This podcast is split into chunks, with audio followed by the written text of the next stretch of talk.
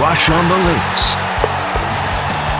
In your life have you seen anything like that? Is it his time? Yes! Another one is landed at the 72nd hole, this time for Rahm.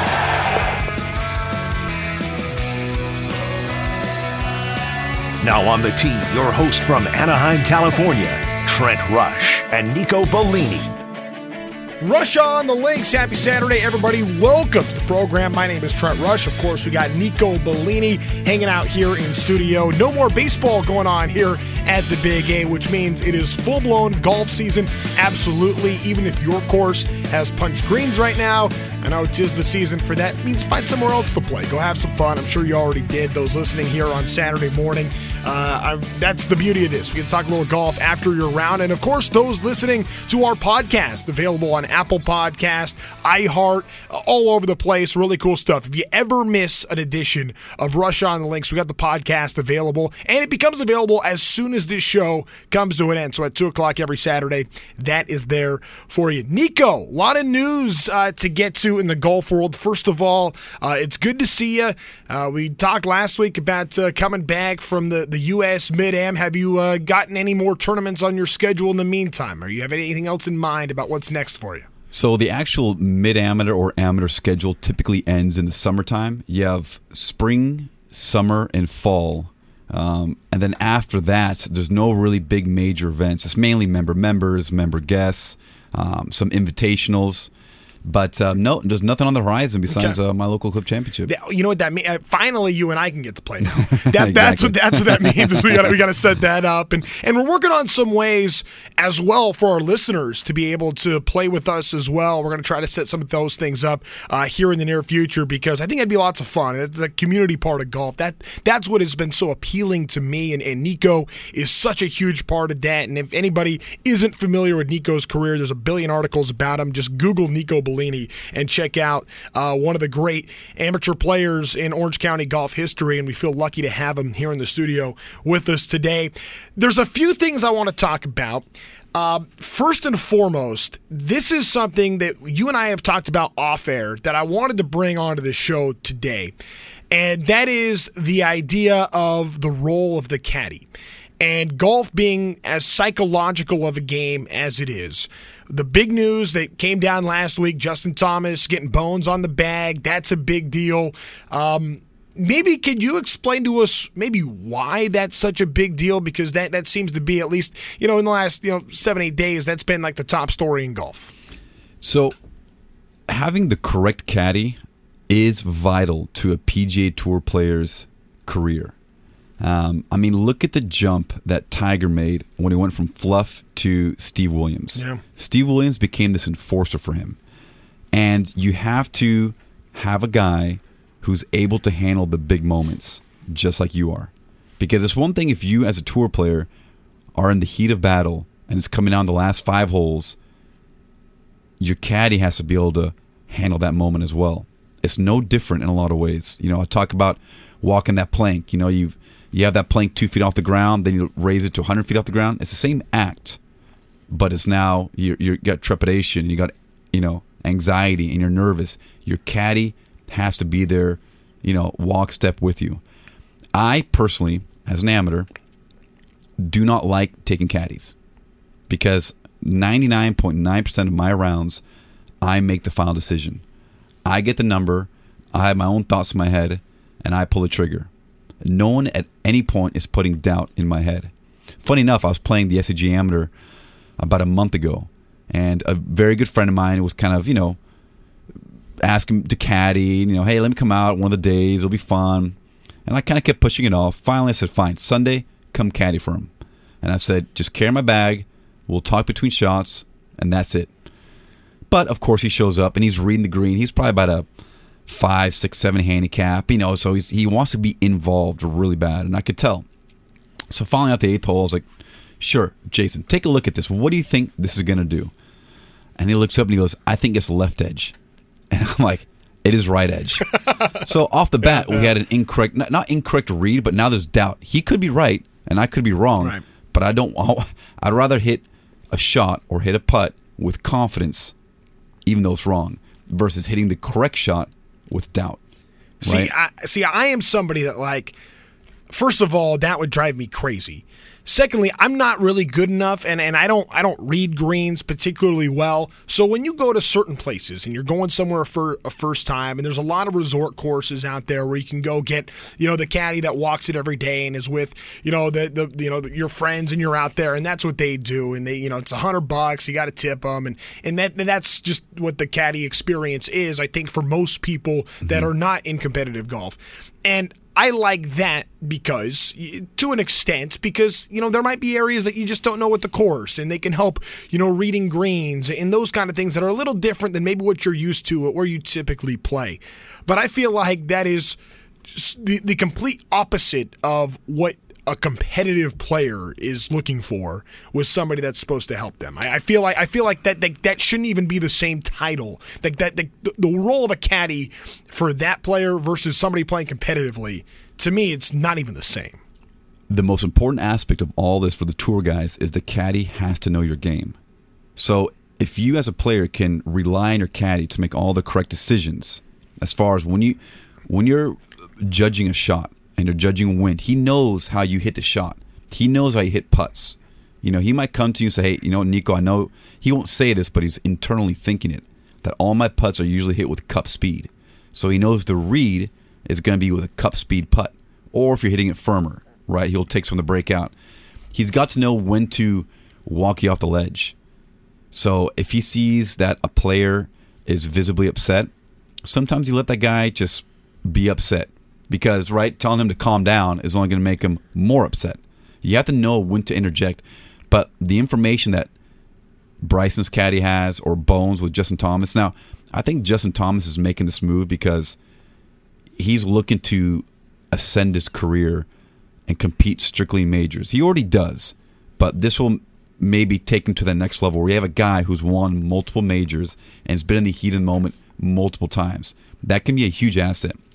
Where having a guy on the bag that doesn't know your game, I mean, that's a bit of right lightning in a bottle.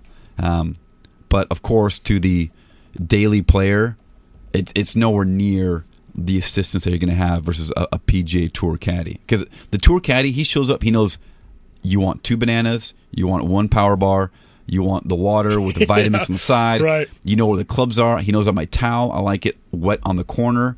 He knows what I like to do pre and post round because there's nothing more annoying than taking a caddy and you sort of got to babysit him before and after the rounds. Hey, Nico, where do you stand? I don't know. You know, to, you know, go figure out what to do. You got to kind of pave your own way. I don't want to have to babysit the entire time. So then I become frustrated as a player. I want my caddy to know exactly what to do, how to behave, where to be, not to get in the way, to be invincible, right? But then he's with you, walk step in the heat of the moment. That's just crucially important. I think you said something. You said a lot of things interesting right there. I thought one of those, just going back to the specific role of Justin Thomas for a moment. This is the move you make when you want to be the number one player in the world. You, you. This is not. Hey, I'm comfortable. I want to be a top five guy. I, I like being in the group of the top guys. He is. He is in that group. This is. I want to separate myself. And you know, he said he didn't fire his caddy, Jimmy Johnson. He said he didn't fire him; that they just they went different ways, and that can happen. Okay, but this is the kind of move you make to elevate to get into that highest echelon of player. It doesn't necessarily mean it's going to work, but I do respect that Justin Thomas is wanting to make that jump. I think that probably spending time with the Ryder Cup and seeing all those great players that he was around that entire time probably had something to do with okay yeah, I, am in the group with these guys. I belong in the group with these guys, but with a little bit more help, I think I can be better than all these guys. I'm thinking that has to be the mentality, right? Yeah, and his caddy might say, or Justin might say, he didn't fire his caddy. But you think his caddy would ever walk away from future earnings like Justin Thomas? Like, who who is he going to get better besides Dustin Johnson, Morikawa, or DeChambeau? That's Yeah. going to make more money in his career. So I think Justin said, "Hey, you know what? Thanks, but I think it's time to We're gonna make we- this, we're gonna make this look good. yeah, we're gonna make this look good, and um, you know, and, and good for him because I, I, I've heard nothing but great things about Justin. But Bones is a guy, and Bones had a cush job. You know, he was on, For an, sure. an on-course reporter. To be an on-course reporter in the golfing world, it's a it's a pretty good old boys club there. there is, you know, you got David Feherty, you had Bones. For a while, you had Hunter Mahan's caddy. I'm drawing a blank on his name, who was out there. John, John, uh, I forget his name. But it's not easy to break that because you're traveling the country at the greatest tour events in the world, having beautiful dinners, making good money. Who wants who wants to walk Wait, away wait, from that and, job? and, and by the way, you don't ever take a loss. Yeah, you don't ever take an L. Exactly. Yeah. You never take a loss. You're always feeling good. You're dealing with conditions, and you're having a great time. So for Bones to walk away and take Justin Thomas's bag, that's a big step on on Bones. That's a lot of trust and faith. I think uh, Tim Mickelson did the same thing for Phil. So Tim Mickelson was the he was a coach at UC San Diego or USD. I think USD for a while. And then from there he took the Arizona State head coaching job. Yeah. And then after the Arizona State head coaching job, Jon Rahm played for him. And he became Jon Rahm's agent. Kind of like what Phil's old ASU coach was to Phil. Hmm. Phil's original agent was his college coach. But then I think Phil gave him the call about coming on the bag. And Tim, for, you know, I think when Bones left, Tim Mickelson took the bag for Bones. Um, so uh, at this level, it is very important. I say I don't take a caddy. That's just now with amateur golf. But if I were to play on tour, I'd want to take a caddy and, and, and put him through trials a little bit because a lot of it is him knowing when to speak up and when not to speak up. I mean that that's a huge part of the battle because in the end the player pulls the trigger. So as a caddy, even if you think your player is making the incorrect decision, unless it's egregious and you know it, Right. you have to support his decision because you got because ultimately that player. And again, the difference between a seven iron and an eight iron, it's not that big. You know, if you're between clubs and your player's like it's an eight iron, but as a caddy you're thinking, actually it's probably a seven iron. All the player needs to do is lean on that eight iron a little bit. So and you don't know what that player's thinking. You don't know what's going through with the adrenaline pumping through him. Right. But he could just lean on that eight and get it there. He but really it, but it's the role it's the role of that person to know that. Like you have to feel that adrenaline. You have Yeah. to feel that part of it. He's pumped up and he's going to smash an Yeah. eight iron and get it there. What what I find interesting too, like how many caddies do we really even know? Like we know Bones, Mm-hmm. uh, we know Steve Williams through the Tiger and all that, but I, I that those are the two superstar caddies, and I think probably the next one, not necessarily because he's the greatest caddy in the world. I, it's all, I have no, I can't tell. But like you hear Greller a lot because Spieth and Greller, I, Mm-hmm. Yeah. the, the microphones are always picking them up. They have the conversations, and, and they they really do play a team game. And you could you hear that you know Spieth is very vocal on those things. The microphones always seem to be in his face, which I love, and that gives us a little insight as to what the thought process is like. But I you know these are these are unsung heroes. These are guys that you really don't hear a lot from, but for somebody like Justin Thomas to go get a big name, what you know, how many big names are there? That might be it. He is, you know, I, I, you know, Bones is the biggest name I think of the available guys, and I, I do think that that is the kind of move that's going to raise his profile. Yeah, I'm curious what's going to happen because, as you mentioned, you always hear Greller and Spieth are pretty vocal with each other, and Bones and Phil were very vocal with each other. Yeah. So maybe Thomas is looking to kind of open up some discussion over shots. I don't know because Bones is, is typically used to being very involved in every shot. So I don't know how that those personalities are going to clash. If if Justin wants Bones to be more confident in making decisions for him, like you know, you know when you're a player and you're like, ah, I should be a driver, three wood. Yeah. We talked about stats before. You want Bones to be like driver, hit it, smoke it, don't even think about it. Okay, thank you. Boom, you're right. Smoke it. You, you sometimes you want that person to kind of push you over that edge and just instill that confidence in you. Yeah. Hey, stop doubting it. Hit it. All right, it's the right move. I think it's uh, just bringing it to baseball for a minute. I, it kind of reminds me a little bit of like the GM and manager relationship, mm-hmm. like mm-hmm. who's calling the shots. I, I kind of think that like Bones doesn't take this job unless JT is saying like I'm leaning on you, like you're the one making the call. I, I get the impression that he's going to be the one. That, I mean, like ultimately, the player makes the decision. Like the player makes the final call at the end of the day. But you're not gonna you're you're not gonna go get a guy like that to be on your bag and leave him on the bench. Mm-hmm. Like that you're expecting that person to be able to bring a lot to the table. And I don't think Bones takes the job without getting like, hey, okay, if I'm going to do this, like you're going to listen to me. I, I, I get the sense like th- that could be the personality behind it. And you know what's a big part of it too is crowd control. Sure. So as a caddy, as a rookie caddy out there, it's not easy to put your foot down. I mean, again, I go back to Steve Williams and Tiger. Steve Williams was amazing at crowd control.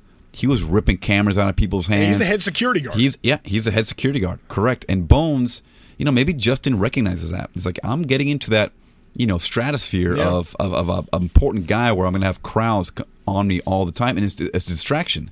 Because when you're out there playing, you're always distracted by by moving crowds. Maybe a guy like Bones to act as a bit of an enforcer and security, because Bones has that credential.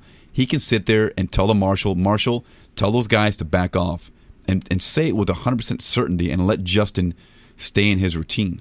So that could be, you know, another, you know, uh, component to why Justin Thomas went out and picked up a guy like Bones. Yeah, I, that that's a really good point. I want to go back to something that you were talking about too, because I've always wondered this. Like, I just kind of assumed when you went to the U.S. Mid Am, I, I thought you had a caddy that like rolled with you, and like when you were doing all this stuff, I just I just always thought that you had somebody that went through that. So when you said no, no, no, you're out there like you you carry your own clubs, like that's your deal. That surprised me. I, I thought it was different for you. 99% of the players back there had a caddy. Okay. So the USGA, being that the event was in Nantucket, it wasn't easy to get a caddy. But if So- it, if it was at LA Country Club, would you have had a caddy? Yeah, because I probably could have brought one of my friends to caddy for me. But even then, honestly, I never take a caddy. I mean, every round I played now, I never take a caddy. So why, at some point, would I want to bring somebody that might cause a little bit of doubt? I mean, I don't know. There's a few people I think I would take, you know, but they got to sacrifice a week and a half off of work. Like it's kind of, you know, they're working, you know, they're worried about their own lives. They're not, you're not paying them necessarily, Right, right? right. They're just out there. They'll can it for you, but they got to work, you know, and they might not be familiar with the environment and just kind of be. Yeah, and, and if by the way, if we win, then we get to go to Augusta. You might be able to play with me. You might not be able to play with me, but Yeah. that's the carrot that goes. But then you, then you have to win. Yeah, and again, I just like know? I, I like leaving. I don't like leaving any doubt in my decision making. And plus, we had push cards, so it wasn't that big a deal. And I, and I like this whole. Hmm. Oh, you you- do get a push card. Yes, See, because got I, I think card. you get tired. Like if you had to carry on, Correct. especially like 36, like 18, you could do. For 36, I feel like at a certain point, right? Like it has a little bit of an impact. Like carrying your clubs. Maybe it's just Yeah, because it does, maybe it it's just because I'm I'm not that good and not in the greatest shape, I guess. But man, if I'm playing 36, like by the end of the day, I'm carrying my own bags. Like like your swing changes a little yeah, bit because does. of that. Especially me, I'm carrying an old Mackenzie single strap, so it's not the most efficient bag to carry. That's a ter- terribly efficient bag. Yeah, so you have, um, you know, and Stewart Hagestad had a great caddy on his bag. He had a, a high school kid who went through caddy programs.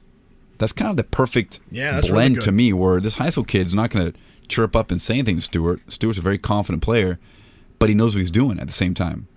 It's, it's kind of a, the perfect, you know, he's there for the whole week with Stewart. He's often, you know, It's a learning experience for the kid. yeah, exactly. Yeah. So, you know, I look back at a guy, you know, there was an old Rich Beem who played on tour for many years, won the PGA, and, you know, he had this caddy who I, I was fortunate enough to meet on a driving range in Argentina one year. Jim Furyk went down in 1998 to play in the Argentine Open. That was part of the European Tour. And of course, he goes, and Jim Furyk was great. He had this, he was always practicing for the future, not for the next day.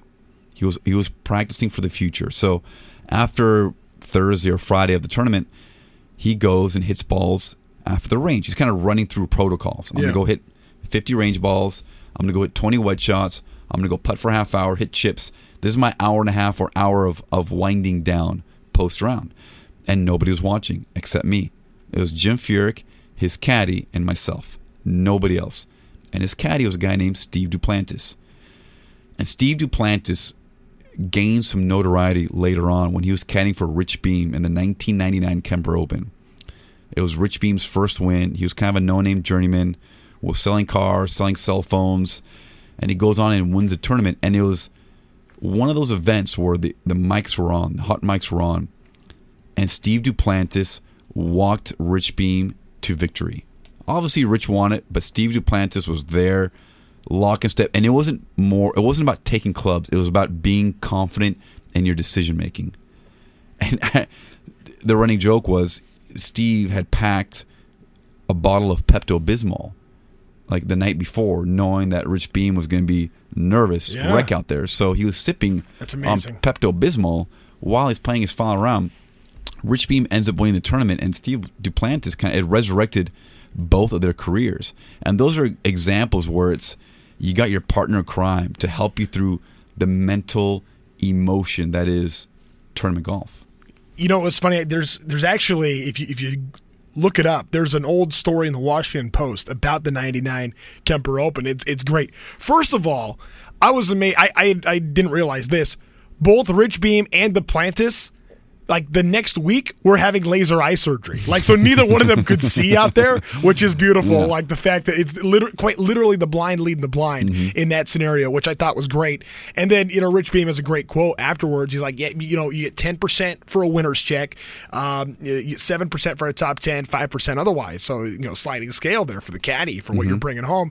And he goes, "Hey, write that ten percent check. I've never been happier to write a check in my life." And he made more money that day than mm-hmm. what Rich Beem had earned that entire season to that Correct. point. Like that's that's how big it was, life changing uh, for both those guys. Uh, unfortunately for, for for Steve, ends up you know Steve Duplantis. It's a, it's a sad tale. He passed away in, in 2008 in an accident uh, here in Southern California. But uh, just pretty pretty phenomenal. Like the way that something like that can, can totally change their lives, and and like that relationship is so significant. And, and there really is something to the, the caddy player relationship. I mean, you just see it like, you know, I talked about this before, but, you know, when I went up to Bandon Dunes and my buddy Jeff, who ended up being our champion that week, he had a caddy that he's had before, and that guy was with him the whole weekend. And you're, you know, all five rounds, he's got that same guy on the bag. You get to know the game a little bit. And they're a team and you, you feel that like even even like the resort looper that you're getting is still a teammate and, and, and you feel that sense i think the sense of camaraderie i think that you know especially and, and certainly you could speak to this more than i can golf is such a lonely game that if you can have somebody on your side and somebody that is inside the ropes with you. I think it's one thing you can have your support system that's just outside the ropes, and it's great to see them, and, and that can be help. But you need someone in the trenches with you that can make an impact. Um, and you have to have the right person for that. That, very few people, that very few marriages can work like that in, the in the caddy uh, player relationship. You know, and, and, I'll admit that my match at the US Mid Am, you know, my opponent had a caddy who was a dear friend of his, and he had all his family support with him, and I was by myself, and I kind of, I enjoyed that. Now you like the grit. I like the grit, but you're not wrong. You're not wrong about having somebody in the trenches with you. And I've always I've caddied a lot, you know, for friends in my life. And it's amazing how I think when I'm caddying versus when I'm playing. When I'm caddying, my player will make comments and to me I'm like, how how do you think that way? Hmm. You know, get that out of your mind. But deep down, I say the same thing to myself when I'm playing. Yeah. So it gives you a fresh perspective when you caddy because you want to be the best caddy on that bag, Yeah. right? And have your player clear mind. If only you could think that way when you're playing, you know, because you're when you're caddying and your player makes a bogey. Hey, get that out of your mind. This is this is a brand new hole. Sure. Let's focus on this tee shot. Why don't I think that way when I'm playing golf? Yeah, you know what I mean? for sure. So every once in a while, it's kind of good for the player to go caddy for somebody because Yeah. you you sort of step outside your body and realize how you should be thinking out there. You, got to have some of that too. And, and even sometimes, like in the middle of it, like I was playing, you know, I was playing at Tustin Ranch, and like on the seventh hole, I, I had a, I had a beautiful tee shot. I had like 80 yards in, blade the shot, put it in the back of the back of the uh, bunker. Then I, you know, I'm frustrated about that because I had 80 yard wedge and I, I I flubbed it, and then I, I hit one through to the other bunker on the other side. Now I'm losing it, but at a certain point, you got to settle down and be like no, I, I, I can't. Like, I'm not gonna take a triple here. I'm not gonna. Ma- like, I'm. I have a chance for. If I get up and down, it's a double. I want my double. And I hit it. Not even a great shot to 20 feet, but I, I had to make that putt. It was super important. When you can take it down and like get that thought into your head, like, no, no, no, like. I'm not like this is I, I'm I'm making this shot like it's going to happen. I'm getting in from two from here that kind of mentality probably is hard to have if you don't have somebody else with you. Like I, I things can spiral, and when somebody else can be like, no, no, no, like you're getting this done right now, that means something. Well, because when you're playing, things go by fast. Yeah, things are going very quickly, and you don't have time to reserve judgment and sort of think a shot through sometimes, especially when you're making a big number. Yeah. You're on the clock. You're behind whatever it It is. would have been it would have been so easy for for that to become an eight. Right? You know what I mean? Like it would be so easy for that to happen. Correct. But a double bogey can can I, I buried the next hole. Now I'm okay. One over through two. I can live with that. Yeah, Let's let's keep let's keep, let's keep let's keep playing. That's what happens. It's okay. I, I I wanted to tell that story because there's been a billion examples where I birdie a hole and then I double the next one. So I, I don't want to share those stories. That's like um, I, I want to shift gears f- for a moment here and, and talk about what Sam Burns uh, has done recently. And you know, Sam Burns gets a win over the weekend, and one of the things that has become totally apparent in the game of golf. So let's roll things back to where you- you're talking the post Tiger era. So after Tiger, who's going to be the next Tiger? And you know, for a long time, I think people thought that was going to be Rory. I, I still think Rory could have been that. Uh, he was. He's, he's not the next Tiger. There- there might not never be a next Tiger. Uh, Dustin Johnson is still great, but he was you know so good. And then even from that group, now there's another wave of elite player. And you know, for a long time, I think people thought you know Spieth and JT would be that, and like those are looking like the young guns. Well, they're they're not like that young anymore because there's now another wave of guys that is coming through here, and I think Sam Burns is. He's 25 years old, and I think Sam Burns has a chance. 18th in the world right now. I mean, he could end up being like a top 10 guy. Like Sam Burns is a stick and, and he gets the win. And, you know, I, I kind of made my case for why I thought he should have been on the Ryder Cup team. In hindsight, hey, Steve Stricker, you do you. Like that worked perfectly. Mm-hmm, mm-hmm. But at the same time, like I think when it comes to 23, I think we'll probably see Sam Burns on the Ryder Yeah. Cup team. I think he's that that kind of good. Well, there's a guy he beat that's also a brand newcomer named Sahith Theegala, who played golf at Pepperdine. And he was a first team All American world beater and from Riverside. And he was leading through 54, and Sam Burns clipped him. But if you look back at the new generation of players, I mean, again, there's there's new generations. I feel like every year there's like Right. a new crop of players. But there was a big four that came out. You had Viktor Hovland, who went to Oklahoma State. You had Matt Wolff, also went to Oklahoma State. You had Collin Morikawa from Cal, and then there's kind of an un, a forgotten player, Justin Suh, who went to USC. So Justin Suh, that that last year in school, I think Justin, you know, these guys were juniors, and and Wolff was a young one. He was like a, a sophomore, something like mm, that. Okay. But Justin Suh was number one ranked amateur in the world. He was the cream of the crop of that group. And they all turned pro. They made their big debut, you know, and they call them the Fab Four.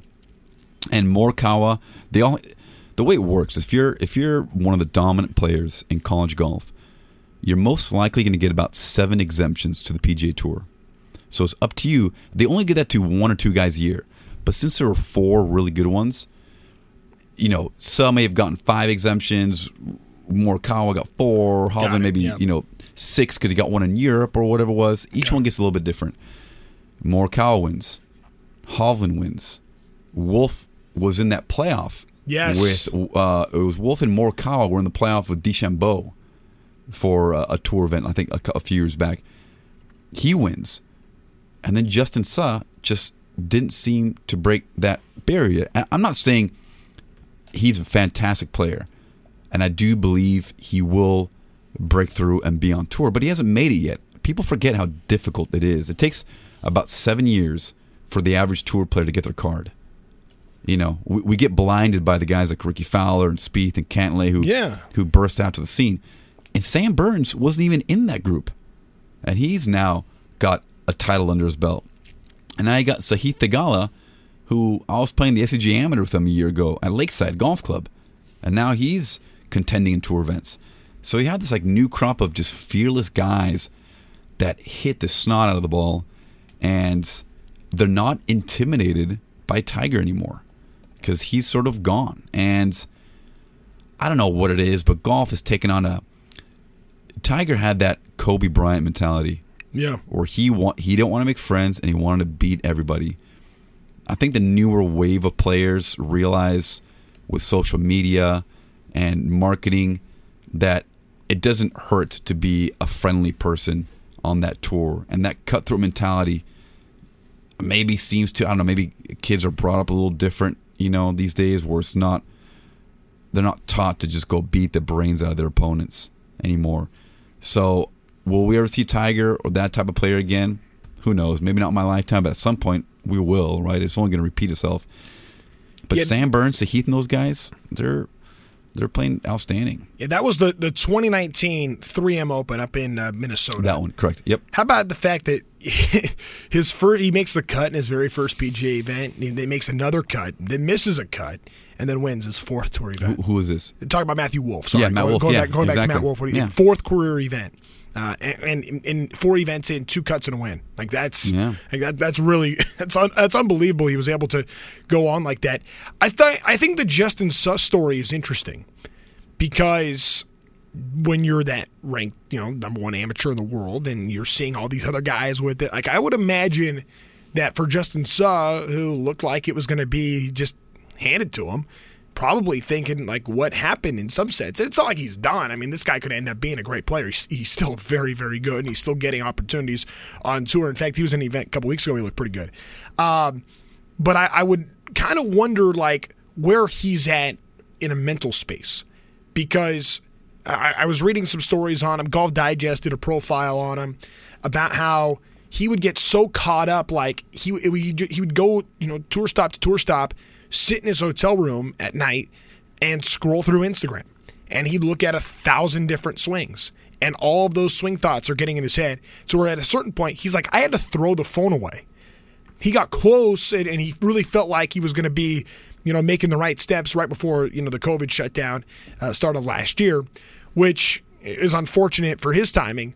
But I, I did think that that was pretty fascinating how somebody that is you number one amateur player in the world, you you know, so talented, so much going for you, and you can be looking at the phone and get caught up and lost in different what other people are doing and how you're going to get there. I don't know. Maybe does that speak to the desperation of what it takes to be on tour? Does that speak to maybe just how hard this is? It- it's not like you know baseball where there's 30 teams and 26 players on every team. It- It's not like the NFL where there's 53 man rosters. I mean, how many tour guys are like set on tour where you know you're going to have your card the next year? That's a finite number. And even just to qualify for tour events is unbelievably difficult, even for the number one amateur in the world, uh, the former number one amateur in the world. And And I think that's fascinating. I'll tell you what, it certainly doesn't help when your friends, those other three guys, are Ryder Cuppers. Yeah, So he's probably adding pressure to himself. I'm sure. and he's finding ways like, what am I doing wrong? Why am I not on the Ryder Cup team? Why am I not a PGA Tour winner yet? Why don't I have my PGA Tour card yet? Maybe I'm doing something wrong. Then you start going down this rabbit hole of Instagram and looking at all these teachers posting swing tips, thinking maybe something will click or whatever it is, and it's most likely not a swing. It's it's it's got to be his his mental outlook on tour, and it's just flat out hard. He's not in a rush. He doesn't need to be out there day one. It's just a unique situation. Again, the average tour player takes about seven years to get on the PGA Tour. So if you're turning pro at 22, you're going to be on tour at 29, Yeah. and you still have a good 10 year career. So it's easy to get caught up saying, I need to get on tour now, now, now, now. But it's also not the same as it was before, where you had Q school at the end of every year. And if you go to Q school, you can you could have a terrible year, go play mini tours, go play anywhere around the world, but you always have that Q school carrot dangling at the very end. Where if I just have a good month of golf, I will be on the PGA tour. That doesn't exist anymore. Now you got to go Korn Ferry, play a year on Korn Ferry, go to the Korn Ferry playoffs, and then try to get your tour card. A lot of times it's, it's three stages. It's you know the PGA Latin America, which I played a little bit of on, the European Challenge Tour, the Mackenzie Tour in Canada, the Asian Tour, um, the PGA Tour Asia, Yeah. and those you have a year on there. Go to the Korn Ferry. From the Korn Ferry, go to the PGA Tour. That's kind of like a natural progression. So you're three years away from getting your tour card if all things go well. So now if you're 25 and you don't really have any status anywhere, you're looking at 27, 28 before you're on tour if all things go well. Unless, of course, you get a sponsor's exemption and you win, which that's happened before, but it ain't easy. The other thing that, that you've talked about, I've heard you say before, like, because I've asked you about, like, hey man, if you were to if you were to win the U.S. Mid Am, if you were to have a top ten finish, or I guess a, a, a top eight finish, or something like that, would you consider like going back to try to play professionally again? And I, I remember like I, it really stood out to me. You're like, it's a young man's game. It's a lot younger, I think, than people even realize. I think at, when when in, you're now looking, maybe this has to do with the athleticism that's required on tour, maybe more so now than in years past. But the age window is pretty reflective of what you see in the NBA, in MLB, Yeah. in the NFL. Though the, the age windows now where you're talking about, you know, the prime of your athletic body, right? You know, is from uh, what do, what do they say? From like 20 years old to, to 31 Yeah. or something something like that and then like your brain starts developing at, at, at peak at like 28 or something like that. So now you're looking at like the, the prime window that you see in all of the other major sports. Golf now is looking like it's got that same prime window which i don't think existed before. I always thought it was later. Yeah, I mean, so the what what you want to look at as far as prime windows and when players succeed. So when I was growing up, the guys were Greg Norman, Nick Faldo, Nick Price. They were all in their mid thirties. That was when you hit your prime because you were you had peak physical, not peak physical, but you were you know it's golf, so it's not it's not football or basketball. Clo- so close to peak physical yeah, close to peak physical, but you're peak mentally. Yeah. You could handle the pressure. Now it's almost inverted, where with technology and the advent of the ball, Bryson will get a lot more advantage, or Bryson will, will benefit a lot more with technology than the average 10 handicap. He'll go from hitting drives from 300 yards to 400 yards, where most guys will go from hitting at 250 to 265, 270. Yeah. So he's this this giant power game has shifted, and now guys like Adam Scott, Luke Donald, Jason Day. Where's Jason Day? I mean, they're still out there, but you don't see them as He's the number much. one player in the world He was the number one player in the world at one time, and I haven't seen his name in a while. And I think it's a combination of mental scars and power. The older you get, the more scars you develop in your brain. Hmm. And I think you couple that with these guys showing up with zero fear and there's no tiger looming over them to kind of kick them in the, you know, kick them in the head to kind of put them back in their place. It's a little bit of that. It's, it's the power game combined with mental scars. Yeah, you can have your outliers, Phil Mickelson. Yeah. These guys are going to win the longevity because Phil still pounds it. He really does. If you take care of your body, you can still hammer it.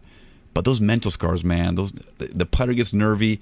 You develop a lot more failures in life going through your PGA Tour career than the young guys do. So I think it's just slowly shifted toward guys in their at 22 to 27 expect to go out there and, and dominate and make Ryder Cup teams right away. I almost feel for the guy that's like between 32 and like 45. Like that like that that player had to face prime tiger and then even eh, you know and some of the younger ones in that same category like came up like in the shadow of tiger where it was just so impossible to live up to what he was doing and, and the who's the next going to be and, and all of that. Now, Tiger's made a life for all of them. Tiger created so much of the success that's on tour for that all of these guys get to enjoy.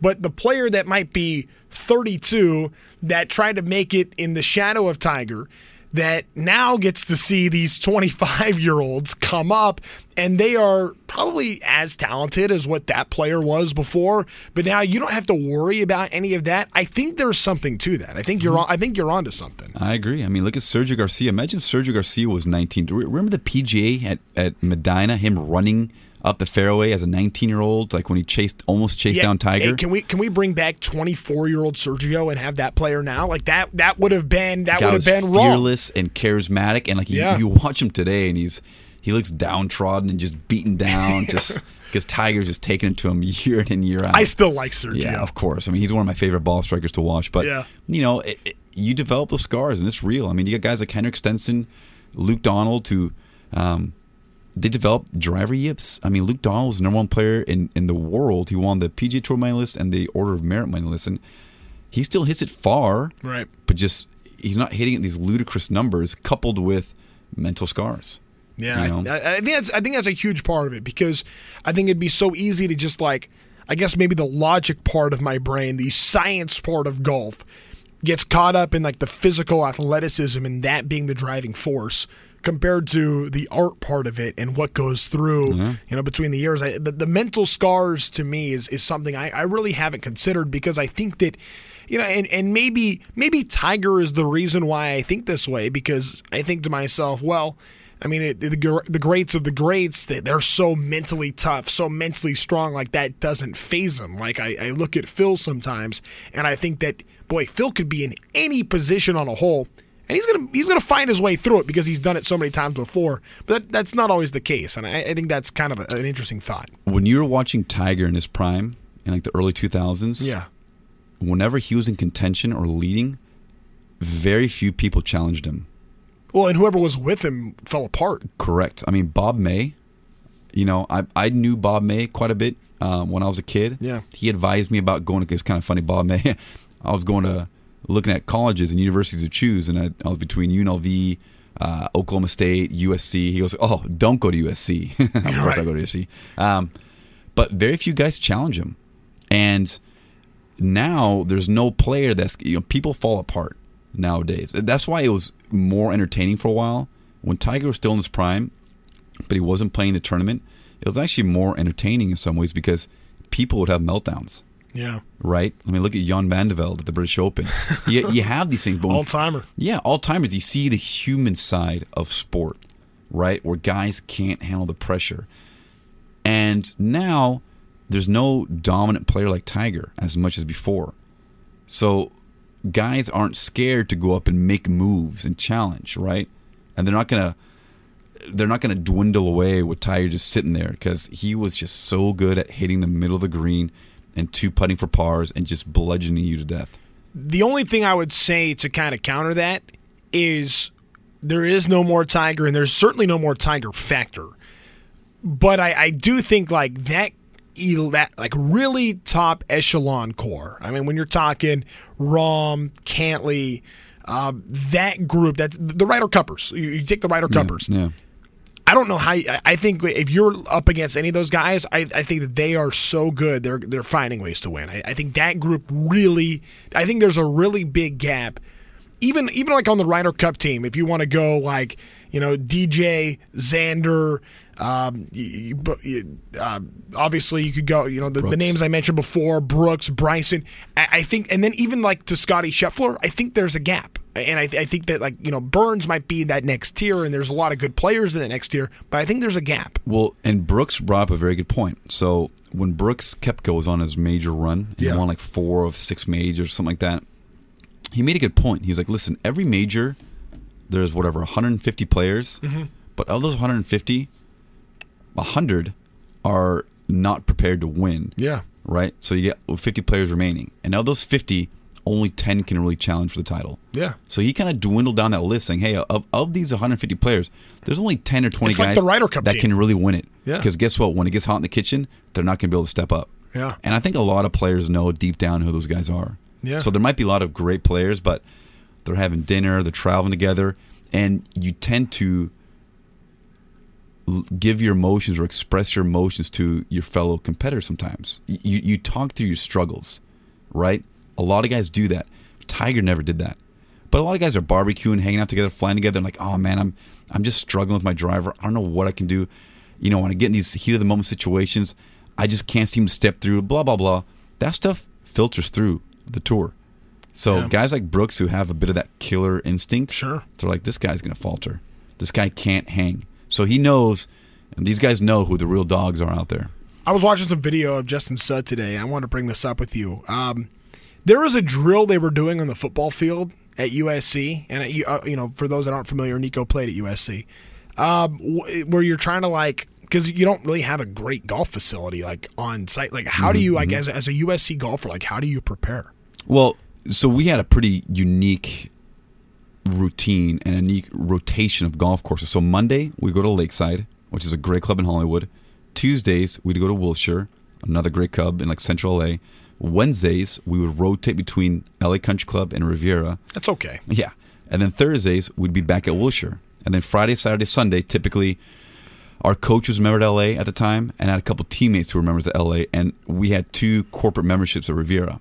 So, of course, looking back on it now, we're going to football games, drinking, like not going to practice. Like, was- what we had to our, you Sure. know, right at our footsteps. You was- essentially had a membership at Riviera. but we did not have a solid practice facility. Again, uh, looking back on hindsight now, I didn't care about it, or I shouldn't have cared about it, or at the time I was. Do you think it matters? It matters a little bit. Okay. It matters a little bit, but ultimately, golf is about shooting the lowest score on a golf course, not about hitting range balls. That's what it comes down to.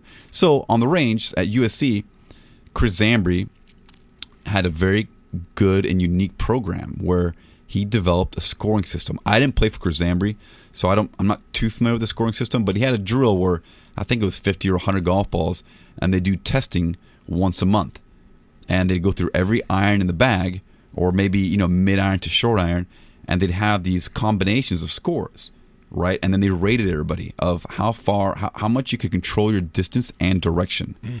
So he was just working on the scoring clubs because in the end on tour, you got to be able to bomb the driver, and you got to be able to score with the scoring clubs, which would be seven iron below, eight iron below. You got those in your hands. Yeah. You're looking to make birdie, right? And then putting, of course. So he had this kind of really unique system on the football field where he'd drop off mats and targets and created a grid, which Zambri did it on his own. And ironically enough, he goes and he becomes the assistant coach of Pepperdine and then win the NCAA championship at Yeah. Pepperdine the year after he was let go by USC. So I, I didn't agree with him being let go, but um, because he had a very, he always had those guys in the top five. And, you know, it was his way Yeah. or the highway type program, but it worked for a lot of guys. We're- we're- When, the goal, when the college golf season picks up, I, want to get into that a little bit. I think it's different because I, I think that like.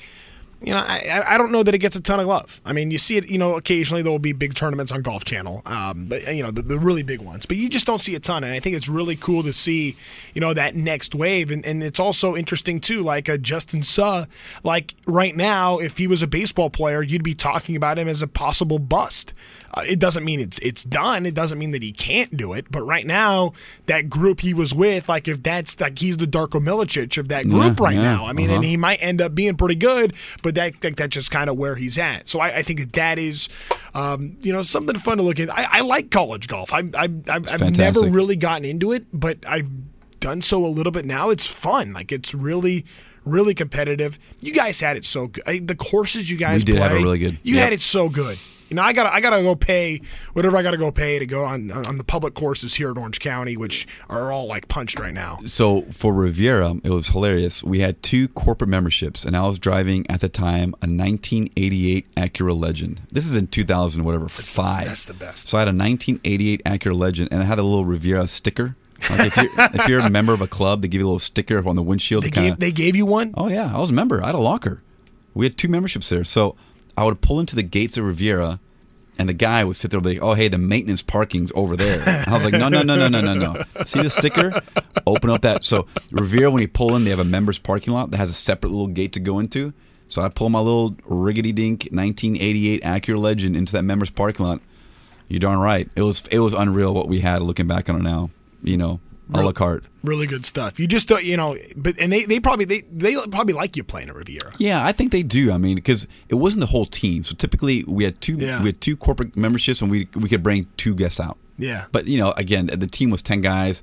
You know, on the weekends, people are partying, going home, whatever it is. Like it wasn't important to be practicing all day. Which again, looking back on it, right? How Yeah. how dumb are we? That's crazy. And- And, and, yeah, go ahead. Sorry. No, nothing. And they, so we would go out there, and Revere always pretty quiet. We'd go Yeah. out there, hit balls, warm up, play with a couple actors or whoever it was, and play the back nine. We used to play with Mark Wahlberg quite a bit, um, which is pretty cool. And he just liked playing with good golfers. So you, you know, when you show up with an SC bag, it's pretty neat to See, be on the grounds. It's my understanding, and again, I can't really speak to this. Just a little hint, though. I've heard like Riviera, like is all about the golf. L.A. is the scene. Like the golf course is great, but it's the scene. Am I no, wrong? no, no, you're wrong on that. So Okay. the scene would be lake. A great hang would be lakeside. Okay. LA is all about golf. Okay. LA Country Club is, in my opinion, the best golf course in Southern California. It's it's incredible on the piece of land it's on, and it's, it's Bermuda grass and pure distinction greens. Where Riviera is all Kikuyu, so the ball doesn't release as much.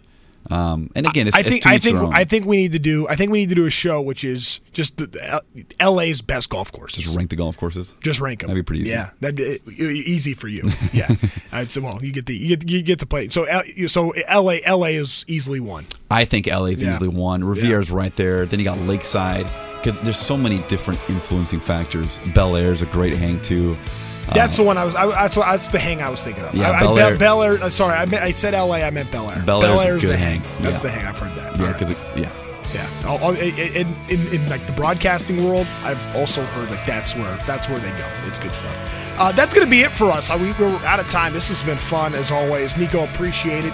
Uh, really cool insight. Uh, you know, if you missed the show earlier, you can catch the podcast. Uh, we have an Instagram page. Rush on the links. Go check that out. Give us a follow. Ratings and reviews help a ton for us. Uh, so if you could do that, that would really go a long way. Certainly appreciate that. For Nico, I'm Trent. Thanks for joining us. This has been Rush on the Links.